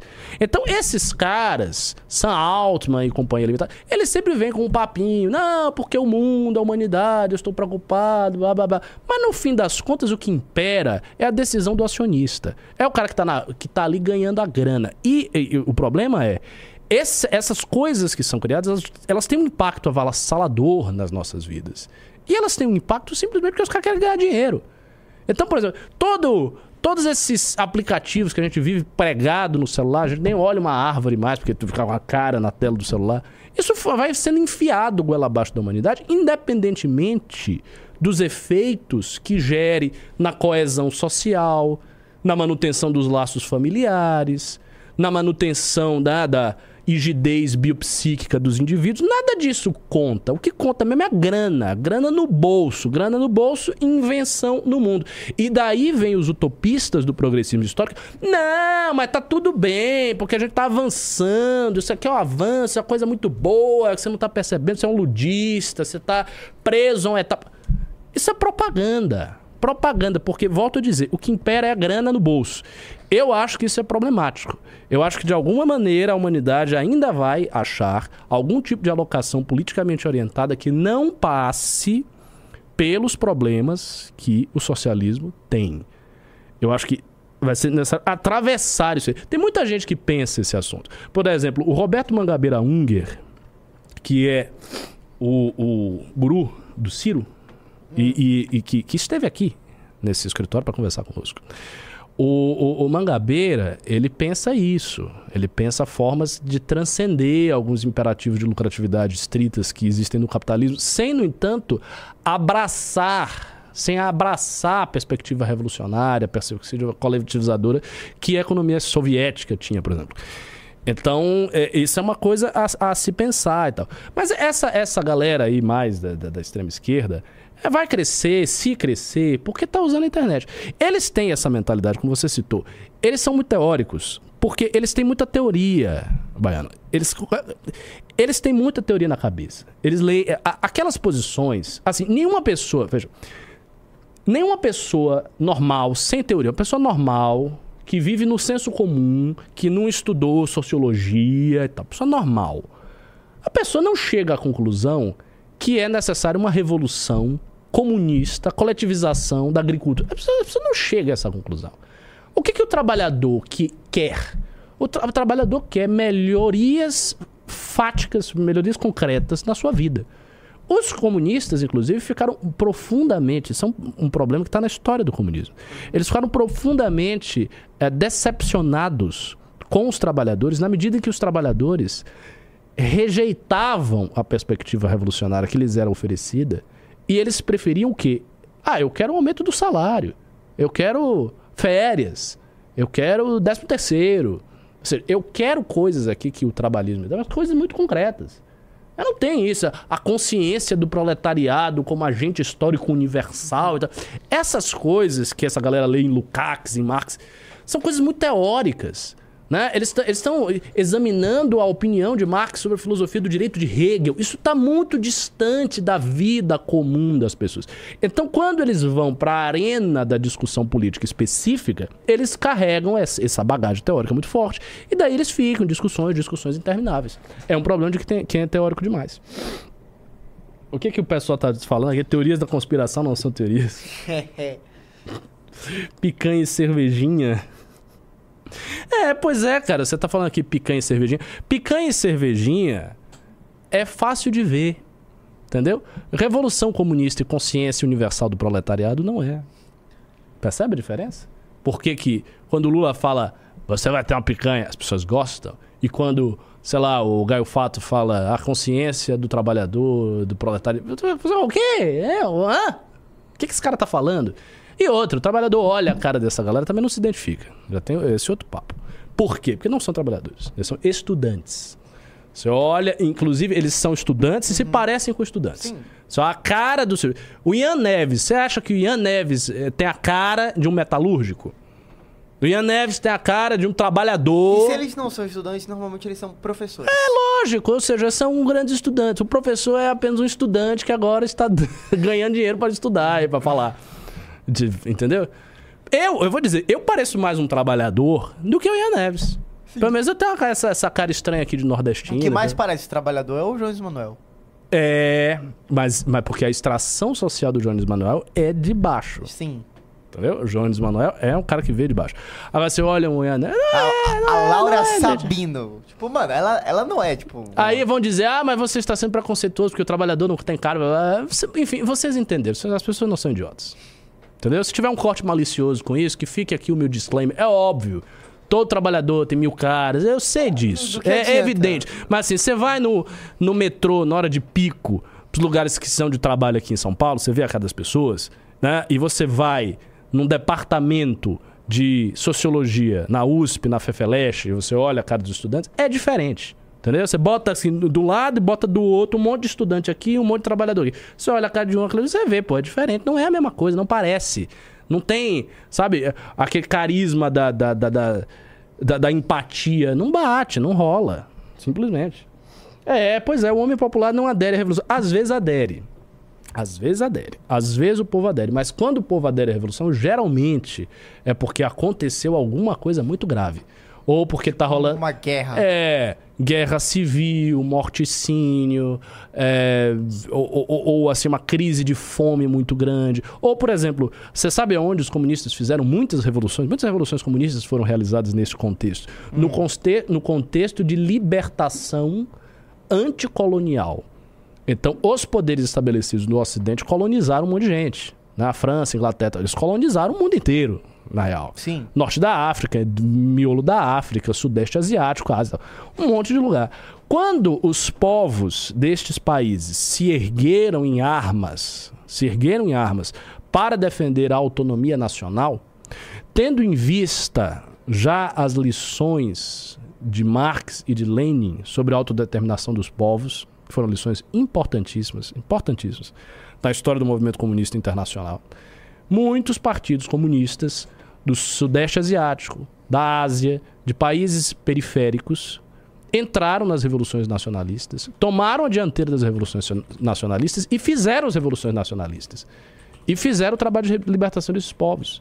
E muita gente do- da base social entrou nesses partidos ou lutou ao lado desses partidos, entendeu? Cerrou armas com, com eh, os líderes revolucionários. Foi assim com né, Minh, foi assim com Fidel também.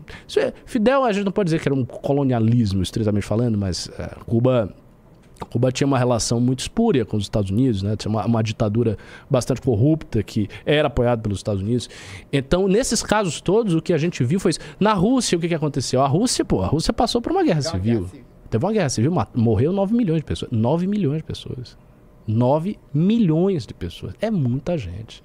Agora, nos lugares onde não teve isso, é, não rolou. Então, por exemplo, na Alemanha eles tentaram fazer revolução. Não teve revolução. A grande revolução alemã, na realidade, foi a revolução Na nazista. China? Na, na China teve.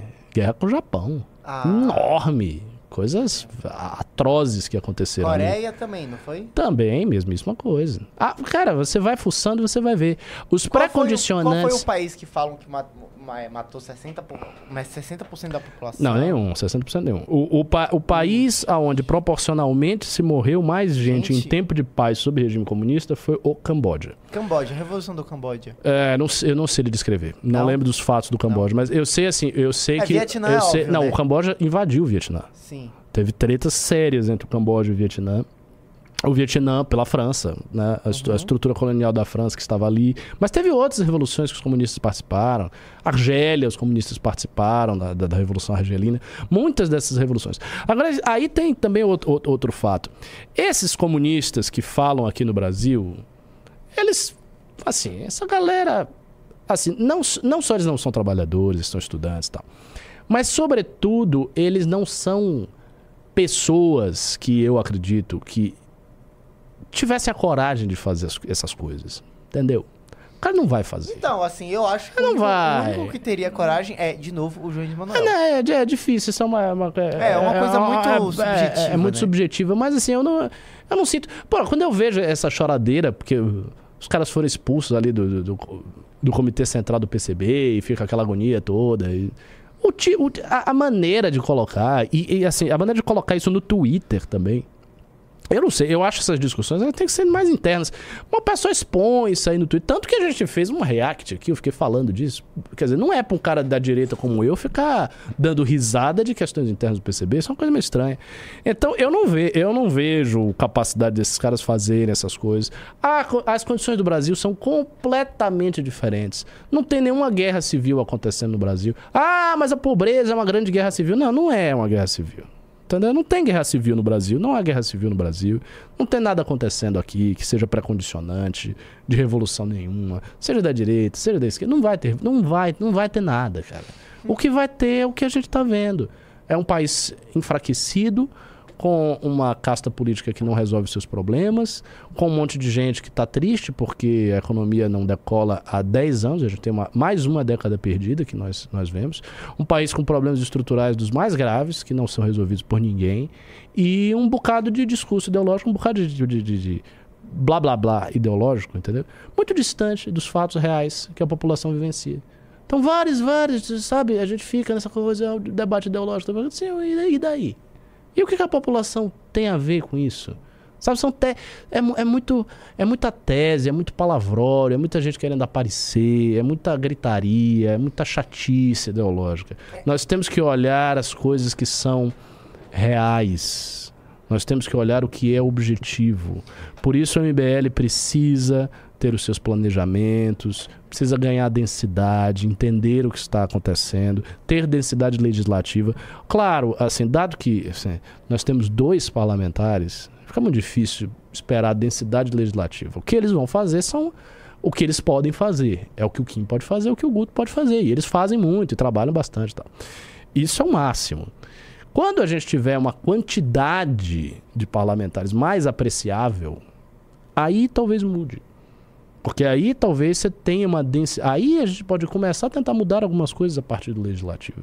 Por hora, a, a nossa ação efetiva é muito limitada. É muito limitada. E não tem como não ser limitada. Ela é limitada e vai ser limitada. Ela só vai ser menos limitada quando a gente ganhar a escala. Você acha que se esse grande acontecimento rolasse, seria mais fácil?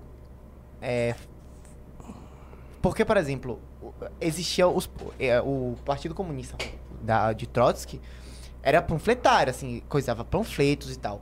Mobilizar as pessoas para uma revolução hoje seria mais fácil com a internet se eles tivessem essa ignição histórica que você falou? Veja, os, os grupos que mobilizam as pessoas para golpes armados, não estou nem falando, falando revolução, mas para golpes armados e tomadas de poder efetivas, e aqui eu penso, por exemplo, nos grupos muçulmanos. Ah. Existem diversos grupos muçulmanos que têm uma política violenta real, né? Al-Qaeda, Estado Islâmico, Boko Haram e tal.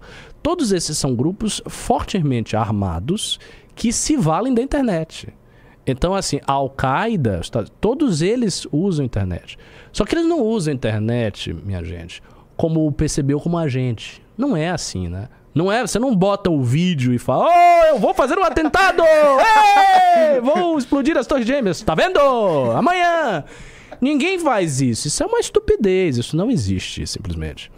Então, o que é feito na prática é uma utilização muito sofisticada de mecanismos da internet, computacionais, etc., que permitem a coisa funcionar, entendeu? Então, assim, não é, não é publicizado.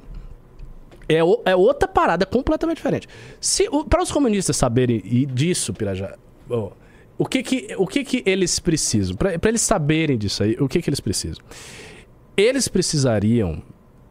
Eles precisariam ter pessoas militarizadas dentro da sua estrutura. Ou seja, eles precisariam ter hackers profissionais. É, é verdade, eles precisam ter hackers profissio- profissionais que saibam montar um sistema de defesa, entendeu? e que saibam montar um sistema de ataque. Hackers profissionais, como a Rússia, por exemplo, tem, o Paquistão, vários, todos os países têm hackers profissionais contratados. Eles precisam ter hackers profissionais, ter pessoas com formação militar, ter pessoas com formação em inteligência mesmo, ou seja, agentes treinados e tal, como os, os, os poderes comunistas constituídos sempre tiveram. A União Soviética tinha o NKVD, né? a Alemanha tinha Stasi e tal. Então, assim, é uma estrutura completamente diferente. E mesmo no período antes deles ascenderem ao poder e dominar o poder, eles tinham pessoas treinadas nisso. Tinham pessoas capacitadas. Tinham pessoas, por exemplo, que conseguiam ir para cadeia, fazer uma rebelião dentro da cadeia. Que conseguiam transmitir informações em três, quatro línguas e agenciar e pegar pessoas, sabe, desavisadas e, e, tornar, manipular a cabeça da pessoa desavisada e tornar o cara um agente. Isso é esse, esse conhecimento de, das sombras, dos bastidores, do bastidor, não é bastidor político, né? das sombras mesmo, conhecimento de logística mais profunda, isso ninguém, isso não, não se tem. Nem os comunistas têm, a direita também não tem. Então, por isso que quando vai a, a, o, quando o Jango a, tinha isso? Quem? O Jango? Não, não, não, não. De jeito nenhum. De jeito nenhum. Não tem as, as únicas forças, as únicas forças do país que tem isso é o exército. O exército tem isso. As polícias têm. O PCC, sim. O PCC é uma organização criminosa. O PCC sabe usar a internet, tem todos os agentes. É outra parada, entendeu? Uhum. Porque, e, e, aliás, essa é a infraestrutura de quem quer tomar o poder. Cara, se você quer tomar o poder, imagina, imagina você. Você tá aí sentado na sua casa, assistindo essa live, sei lá, fazendo o quê e tal. Aí você quer tomar o poder. Ah, eu quero tomar o poder. Tomar o poder parece uma ideia legal. Você tomar o poder, cara, você vai se colocar em risco. Você pode ser preso, você pode ser morto, você pode tomar um tiro, a polícia pode chegar na sua casa. Você não vai simplesmente usar o computador como eu uso o computador. Não é assim que funciona. Você tem que ter um sistema de defesa. Os bolsonaristas que tentaram fazer essa revolução ridícula, absolutamente ridícula e patética, que deu errado, que era óbvio que ia dar errado, eles não tinham esse conhecimento. Isso foi a coisa mais engraçada do mundo. Porque eles queriam dar um golpe e os caras não sabiam usar, sei lá, nem o VPN. Sabe? Eles não sabiam usar nada. Eles ficaram completamente vulneráveis. Eles ficaram completamente vulneráveis ao escrutínio da polícia. E aí a polícia, quando botou uma lupa, viu tudo que eles estavam fazendo. E agora a polícia prende quem eles quiserem. Quer dizer, isso não é sério. E os comunistas é da mesma coisa, eles têm teorias, ficam lendo livro da Boitempo e tal. Boitempo. Enfim, o que mais que eu vou falar? Essa pauta já se esgotou. Olha, tem uma, algumas perguntas aqui para você de Pronto. Pimba. Pega aí. Aí a gente faz. É, o Tira Sangue mandou 30 reais. Tira Sangue? Tira Sangue. Mandou 30 reais no total. Ilustre professor Cabum, quanto sua opinião sobre a China? Você não acha que na, medi na medida que se abre para o mercado, o povo chinês se acostuma e não consegue voltar ao modo de vida estético comunista? Cara, esse, essa é, ele, é uma. Eu, eu ele continua. Eu, tá. Visto com, a, visto com a derrota do comunismo se, de, se tornou inevitável, justamente por sua ineficiência econômica, não resolvidos esses problemas, o teórico retorno da China ao socialismo não replicaria os mesmos problemas? Não, não acho. Eu não acho que os raciocínios que você está fazendo sejam raciocínios sustentáveis. Bom, primeiro, a, a ideia de que existe um ethos muito ascético dos comunistas que se perde quando há desenvolvimento econômico? Mais ou menos, cara. As massas populares são massas populares em qualquer lugar, entendeu? O que existe é um ethos ascético da liderança comunista, não das massas populares. As massas populares tendem a ter um ethos mais ascético quando estão numa situação de guerra ou numa situação de imposição muito feroz de certas metas, até metas de produção econômica e tal, mas em períodos específicos, em contextos específicos. Então não é assim, não tem um, um ethos ascético infinito nas sociedades comunistas historicamente consideradas. A segunda coisa que você diz é, ah, existe uma ineficiência econômica. Beleza, existe uma ineficiência econômica do comunismo, ok. Mas nós não podemos exagerar essa ineficiência. Vamos nos lembrar do seguinte: a Rússia era um país agrário que se industrializou num tempo recorde como não se viu em lugar nenhum, nem nos Estados Unidos. As metas de produção industrial da Rússia, da União Soviética, eram altíssimas, eram duríssimas. E ela cumpria as metas, e ela se industrializou, ela criou uma máquina de guerra, que foi o Exército Vermelho. Enfim, se, se fez muita coisa. A maior de espionagem do mundo. É, se fez muita coisa naquele contexto. Vamos falar outra coisa. A, a Alemanha Oriental tinha indicadores econômicos na década de 70, para quem não sabe disso, melhores do que da Grã-Bretanha, da Inglaterra. É mesmo? Isso está no início do livro do Stephen Kotkin, é, A Sociedade Incivil, em que ele comenta isso aí, ele faz um comparativo, e o Stephen Kotkin é um historiador liberal, não é um historiador anticomunista, ele não é comunista. E isso está escrito. Então, assim, houve um desenvolvimento econômico grande de muitas nações comunistas. O que aconteceu é que os comunistas, eles nunca conseguiram resolver um problema que eu acho que a China resolveu ou está resolvendo, que é a produção de bens, não do, do, dos, dos, dos, bens industriais, mas de bens de serviço e tal. A diversificação dessa produção. Isso os comunistas nunca conseguiram. Aonde os comunistas tinham muita força econômica era na indústria pesada, né? A produção industrial, sabe, a hardcore, aí sim. Mas quando chegava a essa parte mais, é, é, mais é, comercial da produção, eles não conseguiam vencer as dificuldades. Eu acho que a China está vencendo, dado que nós usamos bugigangas chinesas, todo mundo usa. A China exporta muitos, muitos, muitos bens, exporta celular, exporta tudo. Então, como é que a China não está resolvendo? A China resolveu esse problema e a China é governada por um partido que é comunista. Alguns analistas dizem que ah, é um partido comunista de faz de conta, eles não seguem nenhuma doutrina marxista, eles abandonaram completamente os princípios e seguem um pragmatismo estrito tal. Eu não sei se isso é verdade, sinceramente. A autocompreensão do Partido Comunista a respeito dos seus caminhos não é essa. Eles entendem a trajetória que eles estão efetuando como uma trajetória rumo ao socialismo. Isso está nos discursos de Xi Jinping, isso está nos anais do partido, dos encontros, congressos do Partido Comunista Chinês. Jamais abandonaram isso.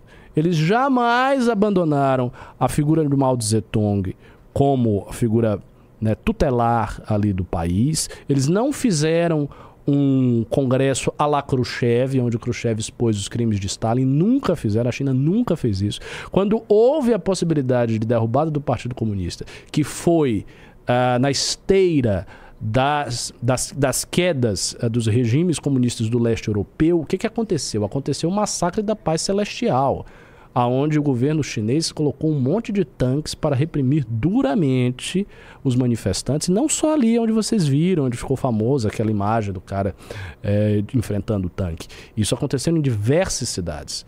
Né? Toda aquela sublevação ela foi duramente reprimida e até hoje vigora na China, na China, uma proibição né, de se comentar muito sobre o caso.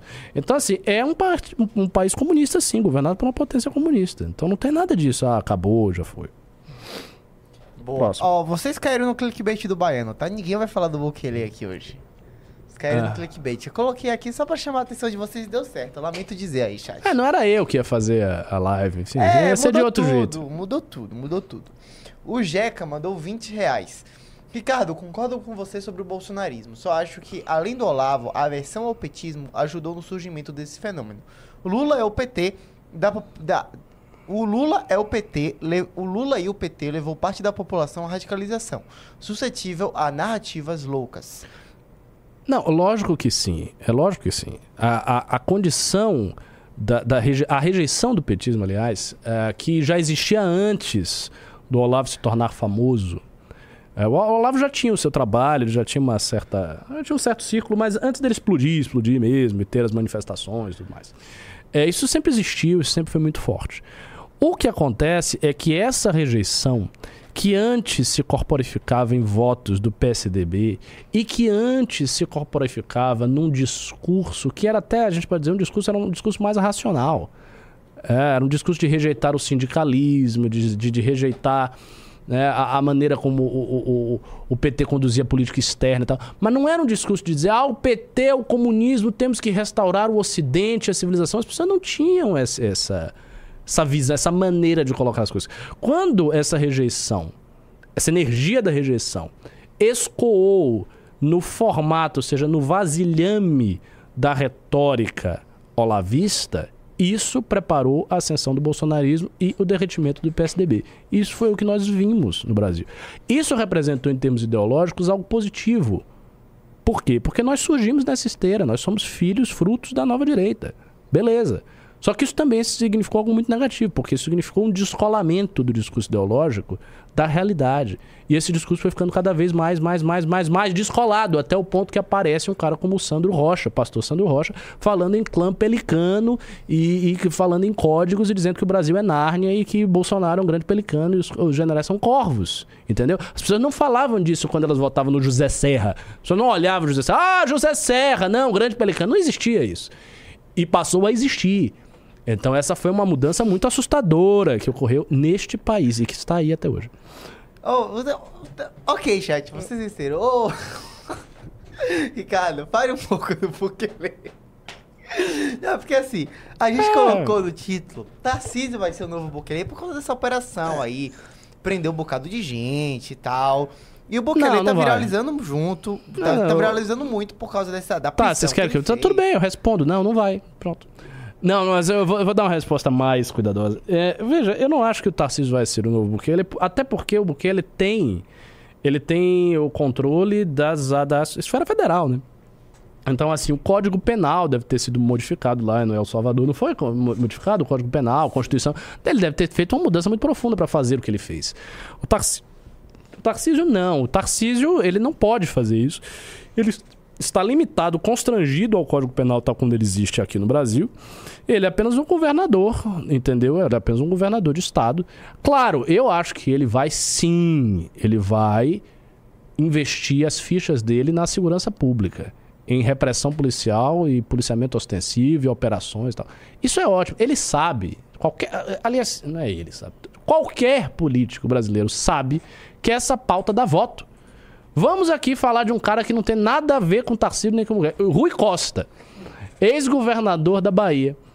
Quando teve uma chacina, né, chacina entre aspas aí de PM e tal, Rui Costa falou que eram vários gols todo tiro era gol. Você lembra disso? Lembro. Teve isso. Era, foi do Cabula, se não me engano. Foi um negócio, uma treta que teve do Cabula. Policiamento lá repressivo que matou uma galera. Ele falou que eram gols. Ele, ele, assim, ele foi a favor, entendeu? E a esquerda até hoje, a esquerda baiana até hoje tem raiva dele, que foi um governador do PT, está agora como ministro aí do, do governo Lula, por conta dessa declaração. Então, assim, os governadores sabem disso. O Tarcísio, que já é um cara que hoje está mais à direita, já é um cara que quer pegar o voto do bolsonarismo, já é um cara que está nesse campo, é lógico que ele vai fazer o que está fazendo. Ele vai fazer, vai fazer mais. E toda vez que ele vê que a popularidade dele está subindo e o voto dele está crescendo, a intenção de voto futuro dele está crescendo, ele vai fazer de novo. Mas ele não tem o poder de transformar a estrutura jurídica como o Bukele, daí fazer uma coisa muito arrojada. Isso ele não pode fazer. O Eduardo mandou 27 reais. A ditadura de 64 foi, motivo, foi um motivo para castrar os comunas? Até porque a ditadura acabou quando a esquerda estava é, fazendo manifestação e não tentando luta armada. Uh, como assim foi um motivo para castrar os comunas? Veja, a ditadura perseguiu os comunistas. Se é isso que você está perguntando. Ela perseguiu os comunistas duramente, né? Muitos deles, inclusive, foram presos, mortos e tal. Houve uma perseguição, especialmente a esquerda armada, de fato guerrilha do, da, do, do Araguaia, por exemplo, Araguaia. deu muito errado. Deu muito errado. Muita gente lutou lá na guerrilha do Araguaia. Algumas pessoas lutaram pouco, tá, foram para lá um dia, tá, como o, o, o, José Genuíno. O, o Genuíno fala da guerrilha. Mas aí que tá, aquela, aquela galera ali da guerrilha era uma galera, Dilma e tal. Essa galera da, das antigas era uma galera com treinamento. As pessoas tinham treinamento. Até porque, assim, né, naquele período havia a União Soviética. Era o perído da União Soviética. A União Soviética estava posta, era um poder comunista no ela mundo. Ela financiava o treinamento. Oh, óbvio. É. é, ela, Cuba, os países satélites todos. Você tinha um movimento comunista internacional montado todo. Esse, cara, esse movimento ele vai se, se decompor na década de 90. É uma coisa recente. E aí tem a China, mas a China é insulada. A China não faz mais isso. Já fez, hein? Já fez. O maoísmo já exportou muita revolução, inclusive para o Brasil. PCdoB, é, o PCdoB, cujos quadros participaram da guerrilha do Araguaia, era um partido originalmente de perspectiva maoísta. Até hoje eles devem ter alguma coisa, mas assim, eles abandonaram a perspectiva revolucionária. Mas é um partido que surge de uma divisão, de uma ciciparidade do PCB. Sai uma ala do PCB acusando o comunismo brasileiro de estar burocratizado, que era a acusação típica da época, os, os maoístas faziam muito essa acusação, de estar burocratizado e embarca na, no modelo de guerrilha maoísta com uma, uma, visão diferente do campo, do campesinato, com uma, era uma outra parada. O maoísmo é, é uma corrente eh, do, do uh, comunismo um pouco distinta do leninismo, um pouco distinta do stalinismo. Tem, tem as suas peculiaridades, suas características próprias. O Itamar mandou 5 reais. Mas eu não gosto muito da China comunista. Eu gosto da União, Soviética, União Soviética, eu acho legal. China, União, União não sou muito chegado.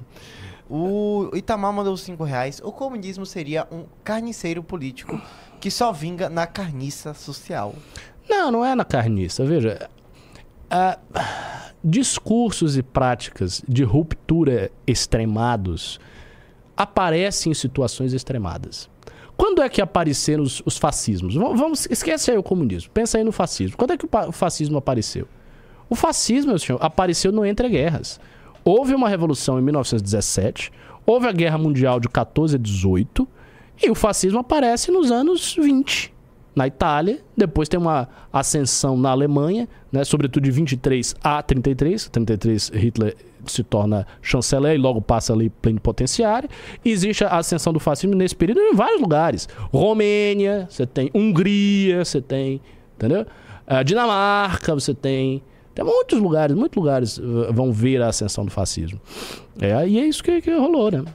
Situações extremas trazem, trazem soluções extremas. Soluções Se nós vermos uma terceira guerra mundial, que não é impossível, porque existe uma guerra europeia, europeia oriental acontecendo agora, que está, né, que vocês sabem qual é, a guerra da Rússia e Ucrânia, não é possível que haja, não é impossível que haja uma guerra mundial. Se a gente vê isso, você vai ver soluções radicais reaparecendo no mundo, bastante radicais em todo lugar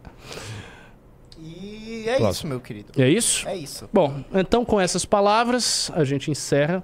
E agora eu vou. O que, que eu vou. Ah, vou fazer a, uma, uma coisa muito divertida que eu amo fazer. Você vai orar. Que é a revisão. Não, eu ah. vou fazer a revisão da Valete. Dos últimos oh, muito bom. da Valete. Diversão. Ah, mas eu gosto porque é a oportunidade que eu tenho de ler os textos da Valete, entendeu? Fazer a revisão é chato, mas ler os textos da Valete é muito bom. E assim, quem não entrou, quem não quer saber de Valete, Tá perdendo, cara. Vocês não estão. Vocês, você não, vocês não conhecem o que é o MBL sem conhecer tô, a Essa edição vai voltar a ter um texto meu depois de quatro, se não me engano. Eu vi o seu texto sobre o Blur. É? E novamente eu ouvi o CD. E novamente eu achei uma bosta. Ah. tá não bom. adianta, no, cara, o nosso gosto musical ele não é, bate. Não, não, não bate, não, assim, não, não, rola. Não eu rola, espero que o gosto cinematográfico bate, bate, porque eu vou assistir o Oppenheimer. Não, assim, gente que não gosta do Nolan, que faz live toda quinta. É falando mal do Nolan gostou do filme. Ok, ok, ok. Tá bom. Então, tchau, tchau. Goodbye. Beijo no coração.